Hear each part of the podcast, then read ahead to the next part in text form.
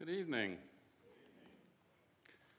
Well, we're continuing on in Joshua. We've not even finished five chapters, so we only have 19 to go. I hope you had no plans for this evening.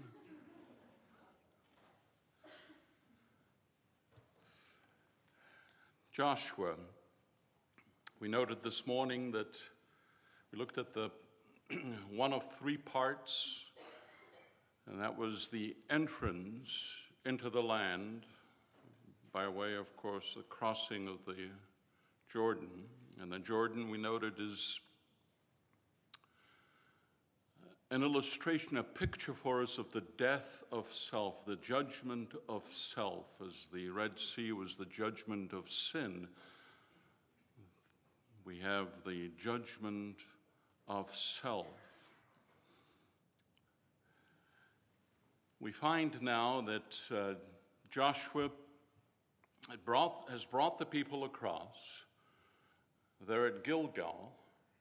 Ahead of them um, is Jericho and then Ai.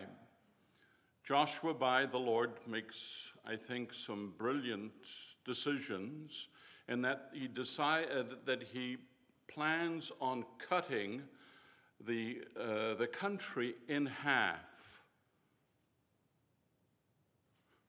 And then he goes and campaigns to the south and also, of course, to the north. So he doesn't permit the forces, the enemy forces, to gather together against him. And so now he stands with his back to the river, Jordan. No going back. Ahead is Jericho. This reminds me, I think, of chapter 12 of Romans, the first two verses. Present your body as a living sacrifice. No going back. You know, in that segment, to present your bodies is a one crisis event where a believer makes a decision to give himself wholly to God. Now, that doesn't mean that you're not going to fail. But most of us haven't come to that point where we decide and say, at any cost, Lord, in my life, I will not go back. I am completely yours, here and now, and forevermore. One crisis event I think that's what we see here. There's no going back.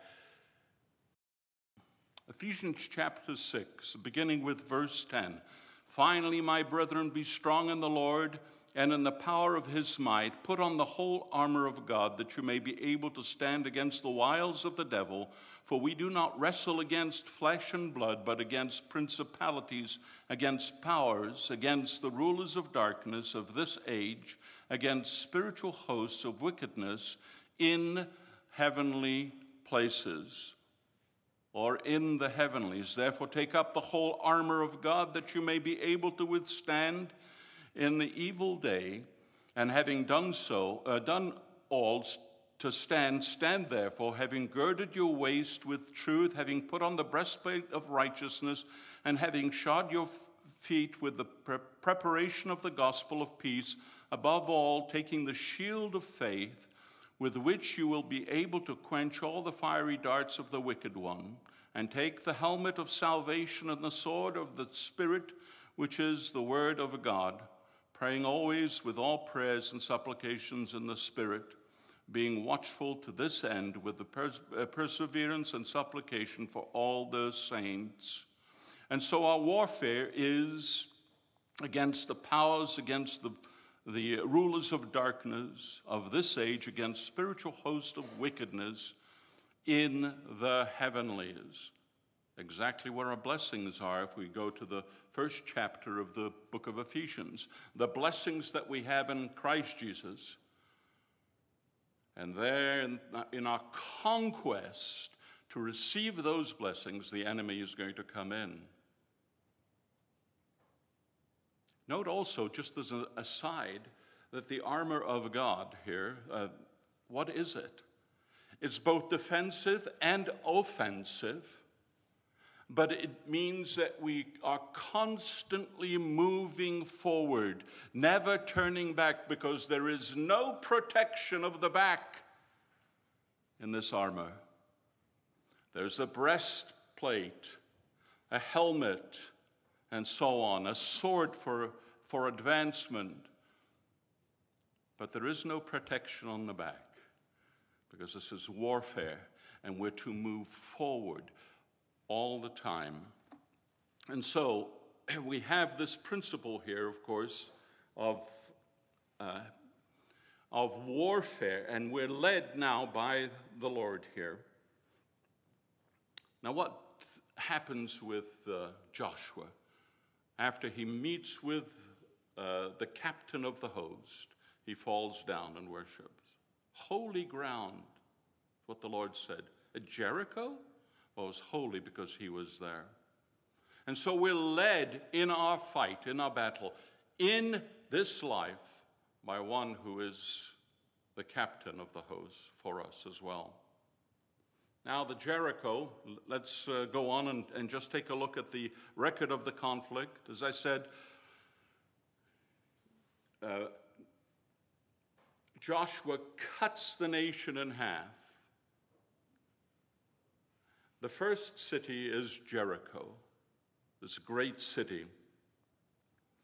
Now, a, a, battle is a single engagement, but a conflict is a series of battles. You have a purpose, you have an objective. Last, last week on a Sunday, there were two young men that were, I was, think I was talking to one of them, and another one walked up with a map, uh, all excited about, uh, and he pointed to a, to a little, I guess it was a little cross on that map, and he says, Look, someone got saved right here. These two young men are going out and presenting the gospel to the neighborhood. But they made plans for the conflict. They, la- they laid out the plan of attack. Here's a map. Draw it out and take one section at a time, one section after another. Tremendous. How about us? Have you planned out your life? for Christ?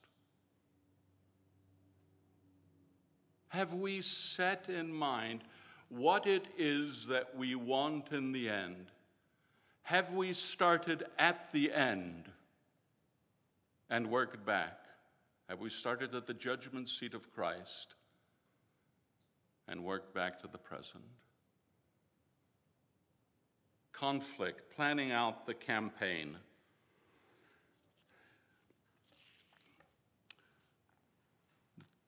This conflict against Jericho, let's take a look at it. Now, Jericho was securely shut up because, verse uh, 1 of chapter 6, because of the children of Israel, none went out and none came in. And the Lord said to Joshua, See, I have given Jericho to you, uh, Jericho into your hand, its king and the mighty men of valor, and you shall march around the city, all you men of war, you shall go out all around the city once. This you shall do six days, and seven priests shall bear seven trumpets of ram's horns before the ark.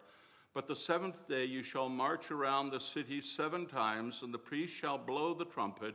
It shall come to pass when they make a long blast with the ram's horn, and when you hear the sound of the trumpet, that all the people shall shout with a great shout. Then the wall of the city will fall down flat, and the people shall go up, every man straight before him.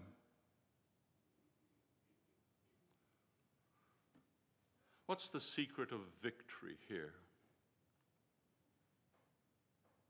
Well, first of all, it's believing God. Faith is the element. Second element is obedience, doing what God has directed.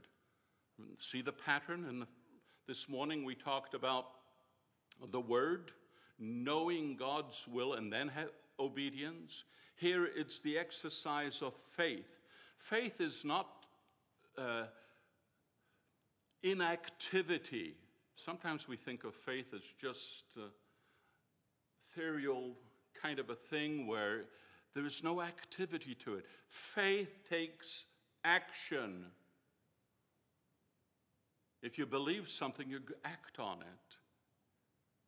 Faith and obedience. Now, listen to what the Lord said.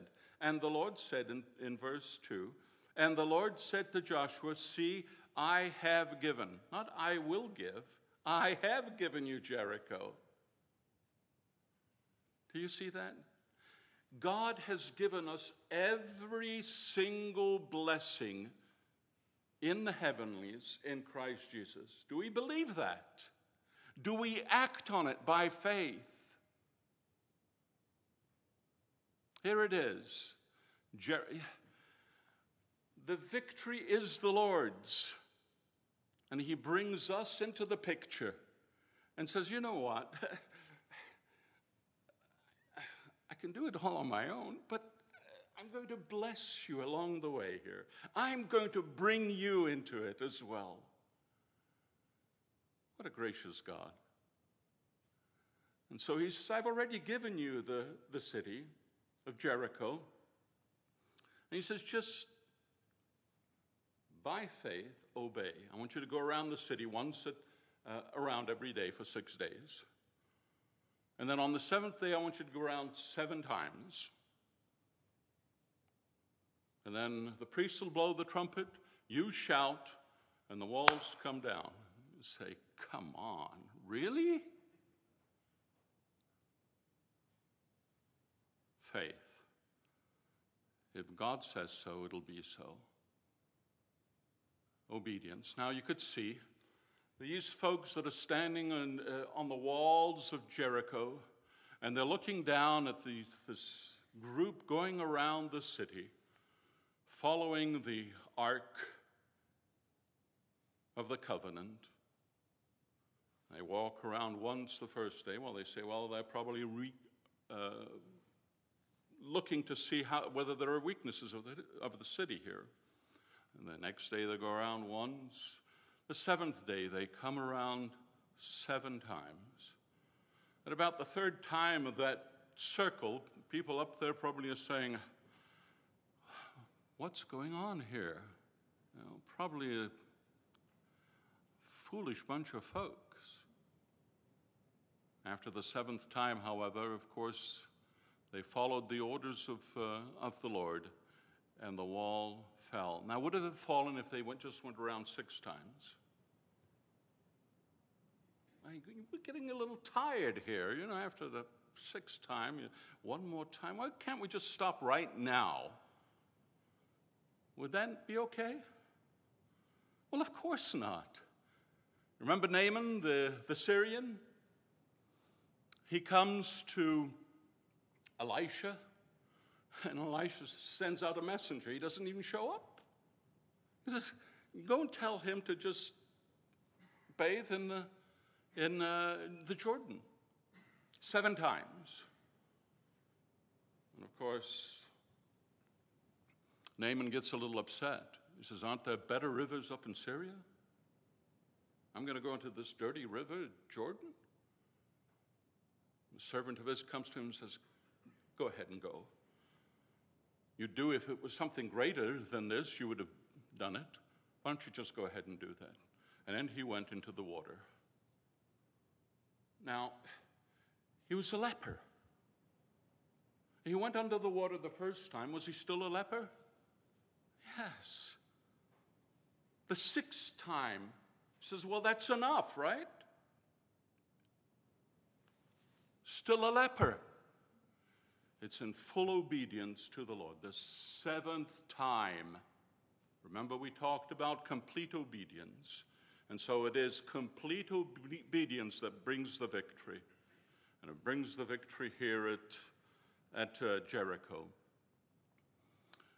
You shall shout with a great shout. Uh, well, verse 5 It shall come to pass when they make a long blast with the ram's horn, and when you hear the sound of the trumpet, that all the people shall shout with a great shout, then the wall of the city will fall down flat, and the people shall go in, up every man straight before him. Now, there are a few items here that I think are worthy to look at. The trumpet sound. What is the trumpet sound for us today? Are we sounding the trumpet?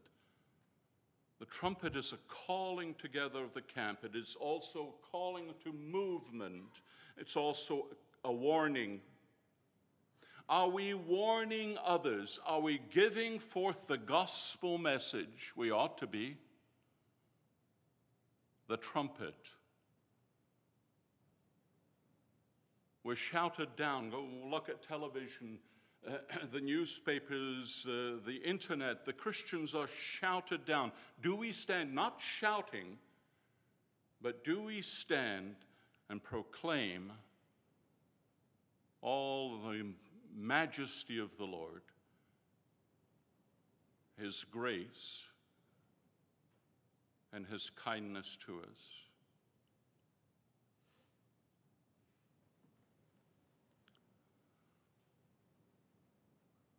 The people shall go up, every man straight before him. In the battle, sometimes what happens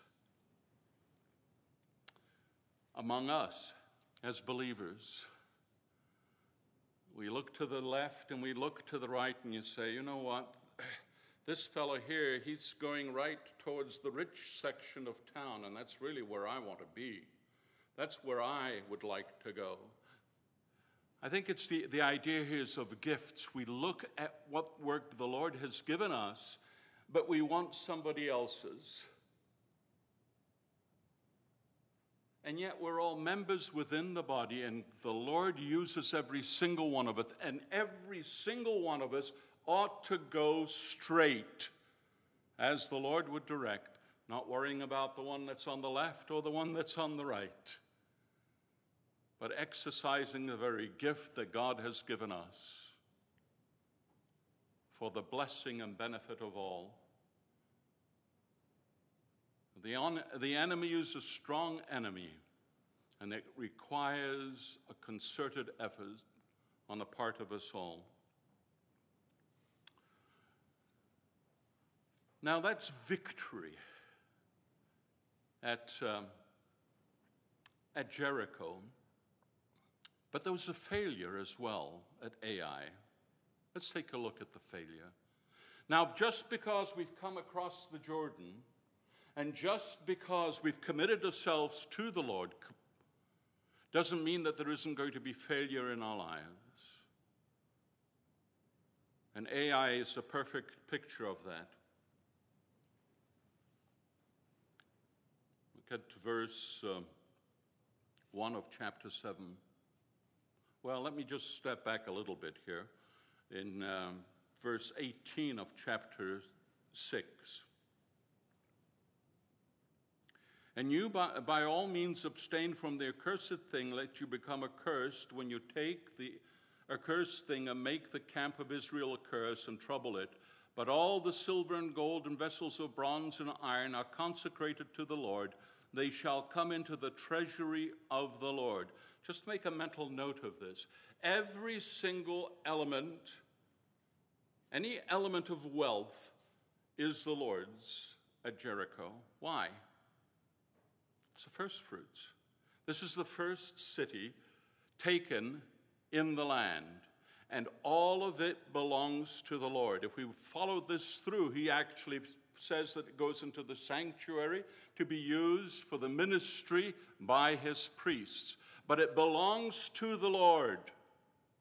The first fruits are the Lord. Now, verse, uh, verse 1 of chapter 7. But the children of Israel committed a trespass reg- regarding the accursed thing, for Achan the son of Carmi, the son of uh, Zabdi, the son of Zerah, of the tribe of Judah, took of the accursed thing, so the anger of the Lord burnt against the children of Israel. Now that Joshua sent men from Jericho to Ai, which is besides Beth Aven, on the east side of Bethel uh, and spoke to them, saying, Go up and spy out the country. So they, the men went and spied out Ai, and they returned to Joshua and said to him, Do not let all the people go up, but let about two or three thousand men go up and attack Ai. Do not worry all the people there, for the people of Ai are few. So about 3,000 men went up there from the, uh, from the people, but they fled before the men of Ai. And the men of Ai struck down about 36 men, for they chased them from before the gate as far as Shebarim, and struck them down on the descent before the hearts of the people melted and, and became like water. And of course, Joshua tore his clothes and fell to the earth, and so on and so forth. And in verse 10, the Lord speaks to him and says, The, the Lord said to Joshua, Get up. Why do you lie thus on your face? Israel has sinned. Now, how did Israel sin? Twofold transgression. Twofold transgression confidence in self, self confidence, and covetousness. Covetousness of Achan. He went in and he took of a possession that belonged to the Lord. He took the Lord's portion. We note, for instance, uh, in, uh, in chapter 7 and verse uh, 20, he's found out and, and finally confesses. And Achan answered Joshua and said, Indeed, I have sinned against the Lord God of Israel, and this is what I have done. When I saw among the spoils of beautiful Babylonian garment 200 shekels of silver and a wedge of gold weighing 50 shekels, I coveted them and took them and hid them in the earth in the midst of my tent with the silver under it. I saw, I coveted, I took, and I hid. Covetousness is idolatry. Covetousness. And look what he uh, took beside the silver uh, and the gold um, a beautiful Babylonian garment. Now, what is he going to do with a beautiful Babylonian garment?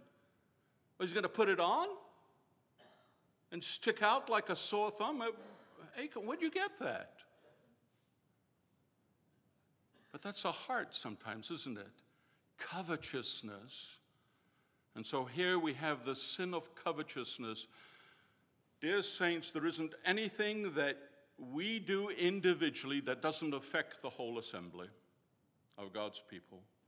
He said here that Israel committed a trespass, and then he said, Israel has sinned, the whole body of people is considered guilty. There is nothing that you or I do individually that doesn't affect others, that doesn't affect the assembly as a whole.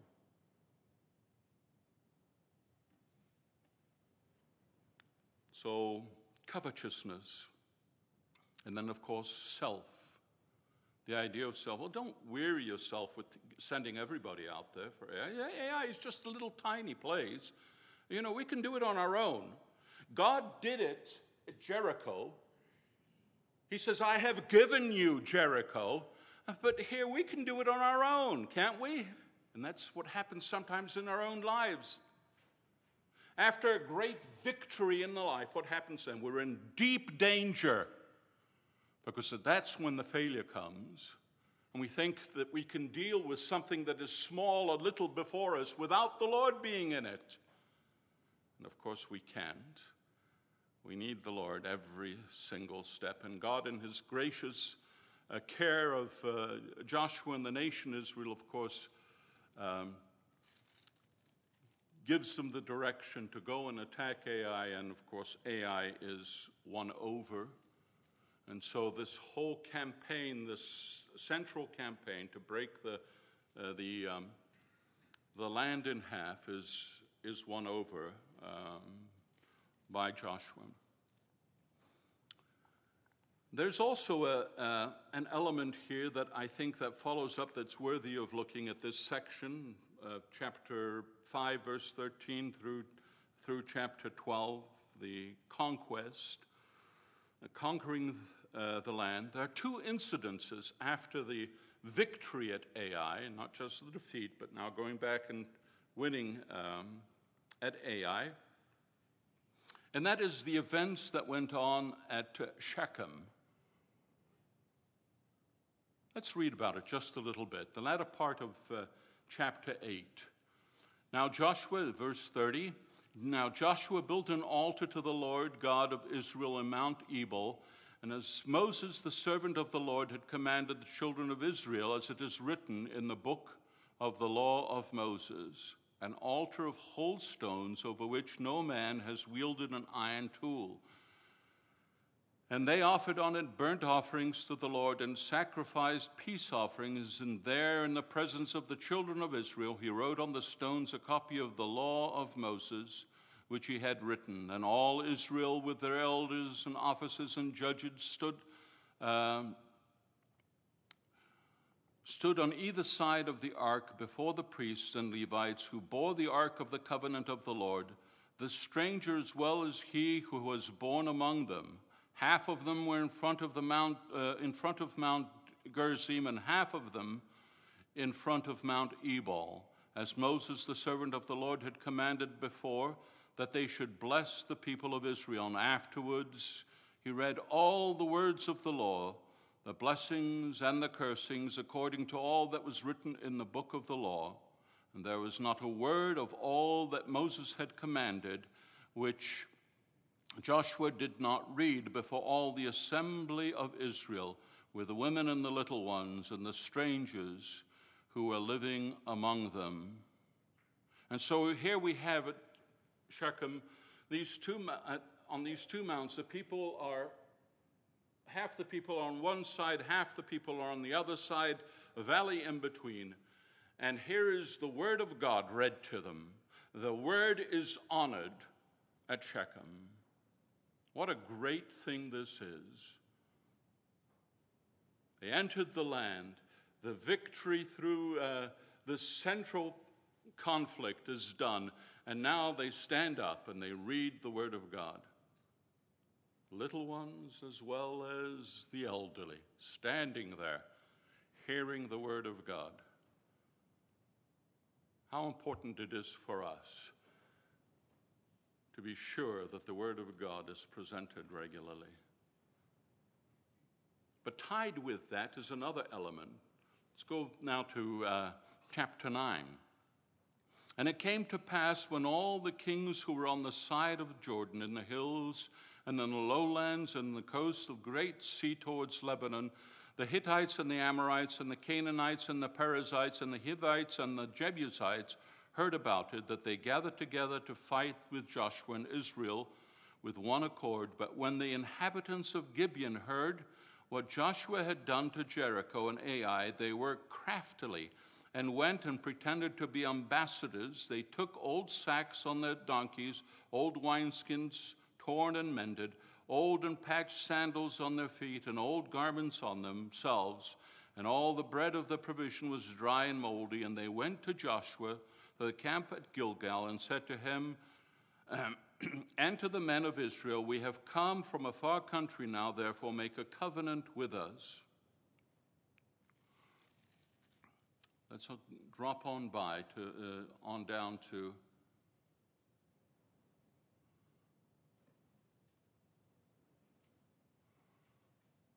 Anyway, they, they made, uh, going to make a covenant with them. Verse 14 And the men of Israel took some of the provisions, but they did not ask counsel of the Lord. So Joshua made peace with them and made a covenant with them to let them live, and the rules of the congregations want them, and so on and so forth. Joshua, it says, then the people of, of, uh, of Israel did not ask counsel of God. On the one hand, they honored the word of God. On the other hand, they didn't get on, down on their knees. And there is an intertwining between seeking God's word, seeking what God has to say to us from the word of God, and getting down on our knees and presenting our cares, our wants, and our petitions before, before the Lord. We measure the temperature, the spiritual temperature of an assembly of God. How? By the prayer meeting. There's only one assembly that I know of that has more people in their prayer meeting than they have in the Bible hour. Pretty amazing, isn't it? For various reasons. That's not so with most assemblies. There's a handful at their prayer meeting. Some come for the Lord's Supper thinking that they're doing great honor to the Lord, breaking bread, and they leave right after the breaking of the bread. They don't even bother sitting under the Word of God as it's preached and presented. And you won't find them in the prayer meeting. The spiritual temperature of an assembly is at the prayer meeting. And so it's vital to be in the Word, individually and corporately. And it's vital to be on our knees before our God. Well, now let's go into the last portion here, beginning with um, chapter 13. In chapter 13 through chapter 24, we now have the inheritance.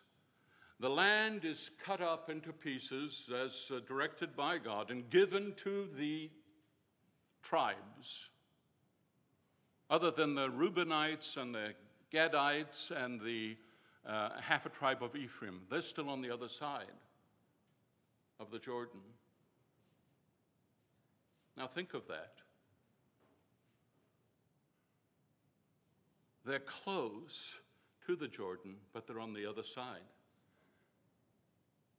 We have to measure our own condition. Where are we at?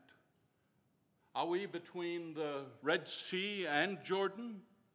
in the wilderness? Oh, it doesn't matter how close we are to the Jordan if we've not gone across. Last week it was Easter.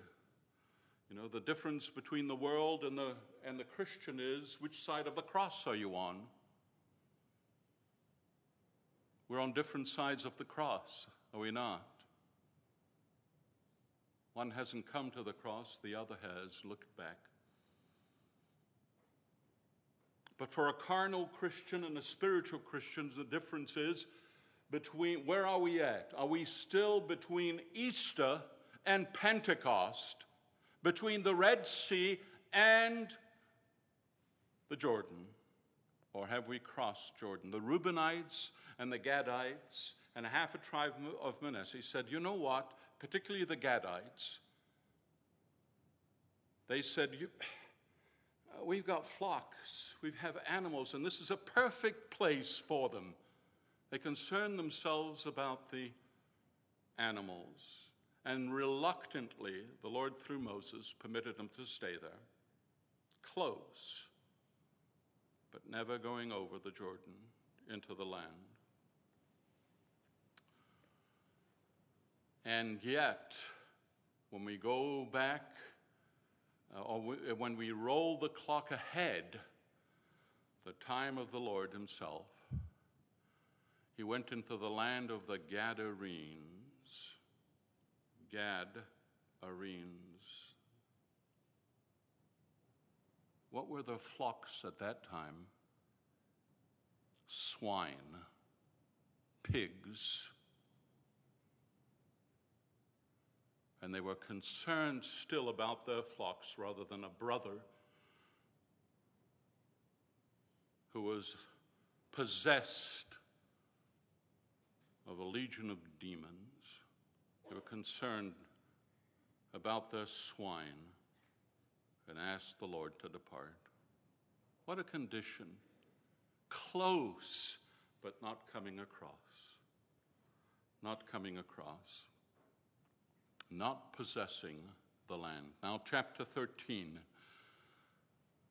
Now Joshua was old, advanced in years, and the Lord said to him, You are old, advanced in years, and there remains very much land yet to possess. Very much land yet to possess. Seven years they've been in conflict with seven kings in the land, multiple battles. The central campaign, the southern campaign, and the northern campaign. And now Joshua is old. And there's land yet, much land to be possessed. How about us? They had limits. God gave physical limits of the land, and they hadn't possessed it all. Why? Turn back to chapter 1 of Joshua.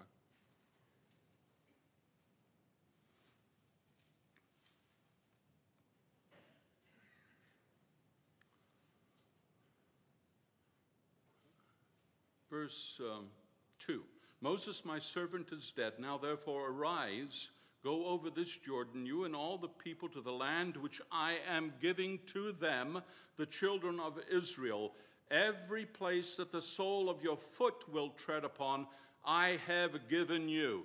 And then later on, he sets out the boundaries. He's given them all the land, but he says, You go and possess it. They had the inheritance, but they had to possess the inheritance. And it's true with us. We have all spiritual blessing in the heavenlies in Christ Jesus. That's our inheritance. But there's a great difference between inheritance and possession. It's all there for us. How much of it have we possessed? How much of it, by way of our sole of faith touching the ground, how much of it have we possessed? He says, There it all, is, but you're only going to possess what you take, where the sole of your foot touches it. Very much ground yet to be possessed, or very much land yet to be possessed. Let's take a look at some of the, very quickly, the, uh, the um, principles of possession. First of all, in chapter 13, again, verse 2, it's by virtue of providence.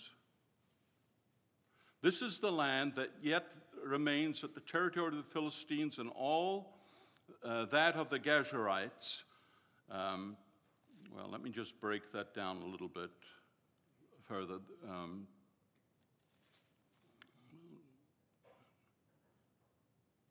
verse, uh, drop on down to verse 6. All the inhabitants of uh, chapter 13, all the inhabitants of the mountains from Lebanon as far as the brook Misrephoth, and all the Sidonians, when I will drive them from before the children of Israel, only divided by lot to Israel as an inheritance as I have commanded you. The lot, 25 times we read of the lot, and the lot here is an action, I believe, of, of God that is now replaced by the Spirit of God. They knew what God wanted by virtue of the lot. We know what God wants by virtue of the Holy Spirit today. It's the providence of God, the first request, uh, the first uh, principle of possession. The second principle of possession is by virtue of request. Look with, uh, with me to chapter 15. Chapter 15.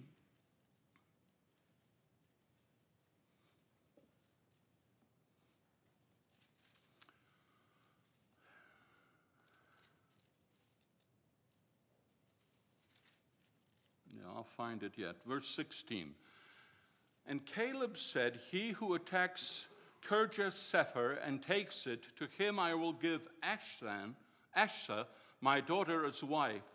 So Othniel, the son of uh, Kenaz, the brother of Caleb, took it, and he gave him Ashsa, his daughter, as wife. Now it was so when she came to him that she persuaded him to ask her father for a field. So she dismounted from her donkey and uh, Caleb said to her, What do you wish? And she answered, Give me a blessing, since you have given me land in the south. Give me also spring waters. So he gave her. You have given me, give me also. And he gave her. The blessings of, of God in Christ Jesus for us. Have we taken possession of any of them? And then asked for more? Do you think the Lord would withhold that? He says, Yes, I'll give you more. You want more? Ask, and I'll give you more. You have not because you ask not. All of the spiritual blessings in Christ Jesus. And so it's by request. I want more of Christ. That's the idea. And then finally, by capacity.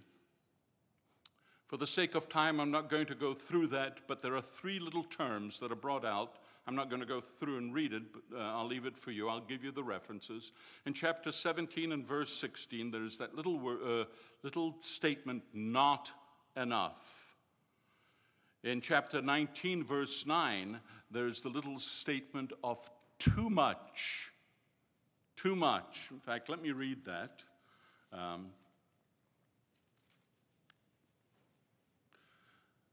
the inheritance of the children of Simeon was included in the share of the children of Judah, for the share of the children of Judah was too much for them.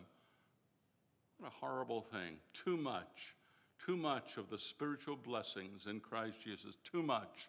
And then finally, in verse 47 of that same chapter, chapter 19, there is too little. The teaching here, I think, is that it's by capacity. Turn with me very quickly to 1 Corinthians chapter 15. Keep your place here, but turn with me to 1 Corinthians chapter 15, if you would.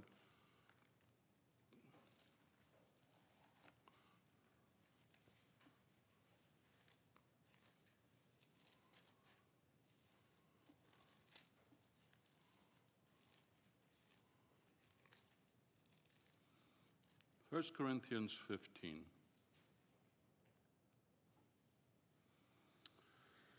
Verse 35. In verse 35, there are two questions uh, that Paul raises. But someone will say, How are the dead raised up, and with what bodies do they come? How are the dead raised up? Question one. And with what bodies do they come? Question two. And he answers question two first uh, first, beginning in verse 36. And he draws from three fields of science. He draws from botany, from biology, and from astronomy. Now let's take a look at the field of astronomy, the, the, the illustration that he draws from that particular science, beginning uh, in verse 40. There are also celestial bodies and terrestrial bodies, but the glory of the celestial is one, and the glory of the terrestrial is another. There is one glory of the sun, another glory of the moon, and another glory of the stars, for one star differs from another star. The emphasis here that I'd like to uh, uh, set forth is on the stars. The, you, the, the sun and the moon, they speak, of course, of the Lord, they speak of the uh, the reflection the, uh, of uh, the sun in the moon, which would be the church, but the stars differ from another star in glory. That's how the bodies are going to come. Each of us will have a different glory. Every one of us, based on our capacity. Now we look at the star and we see the glory of the star, the brightness of that star. That brightness comes by at least two ways. One is size, and the other is proximity. Size is all that you've taken in in Christ, and the other is the proximity that you live to Christ. Capacity. Each one of us will have a different capacity. After we pass from this life. but all of that capacity is prepared here and now. There'll be no growth in capacity once we're gone from here. I am fully convinced. We develop the capacity for Christ here. Each one of us will be filled 100% in eternity. Every single one of us. The only difference is that some of us will be a thimble and others will be a ocean going tanker. But the capacity is developed here. How close are we to the Lord Jesus? How much do we take in of Christ? These are the important elements that speak of capacity. And whatever we gain here is what we'll have. Then, of course, there is the, the um, principle of possession. It's by faith. Caleb in chapter 14, you're well, uh, it's, it's a portion that you well know. Caleb says, Give me that mountain, which was promised 40 years back. Moses, by God, promised it to me. Now give it to me. By faith. By faith. There are also, of course, some uh, preventives to our possession. We're out of time, but there is slackness. Slackness is idleness or slothfulness, is one description. It's falling short, and it's to delay or to put, put off. How many times do we have a task before us? Perhaps some of you that go to school, you say, Well, I've got to prepare a paper, and it's due in three weeks. I've got plenty of time. I have plenty of time. And the day before, we panic. Right? I haven't done it. And so, of course, this is the idea of, uh, of slackness. Then compromise. Chapter 16, verse 10. It's uh, making the best of incompatibilities compromise. I think that's one of the biggest sins of the Christian today compromising with the world. Compromise, and of course, it ruins our walk with the Lord and our progress in this life. And then inability. Inability. We can't do it. If God says you can do it, you can do it to say, I can't do it, the inability, the things that prevent us in possessing the land. And so here we have then this great picture the crossing of the Jordan, which speaks the death of self, and now the progress in the land, possessing the land. There are enemies in the land. But we have the armor of God. And we have the captain leading the way, possessing the land, taking hold of every spiritual blessing in Christ Jesus. There are three stanzas in the first chapter of Ephesians where the, some of those blessings are described, and there are three distinct aspects of those blessings as they're performed by each of the persons in the triune Godhead by the Father, by the Son, and by the Holy Spirit. Three stanzas there. We don't have the time to go through it, but I leave it for your own study. Three stanzas of the blessings that we have in Christ Jesus. And he says, every spiritual blessing is ours in Christ Jesus. If we will just possess it, just possess it. Let us pray. Our Father, we do indeed come before Thee now, and we thank Thee, Father, for this portrayal of truth as presented in the historic uh, historical events of the nation Israel. we take some of the spiritual meaning for us. Oh, gracious God, we just realize that in some segments we fall short, perhaps far short. We ask, O gracious God, that Thou would lead us on, that the captain of our salvation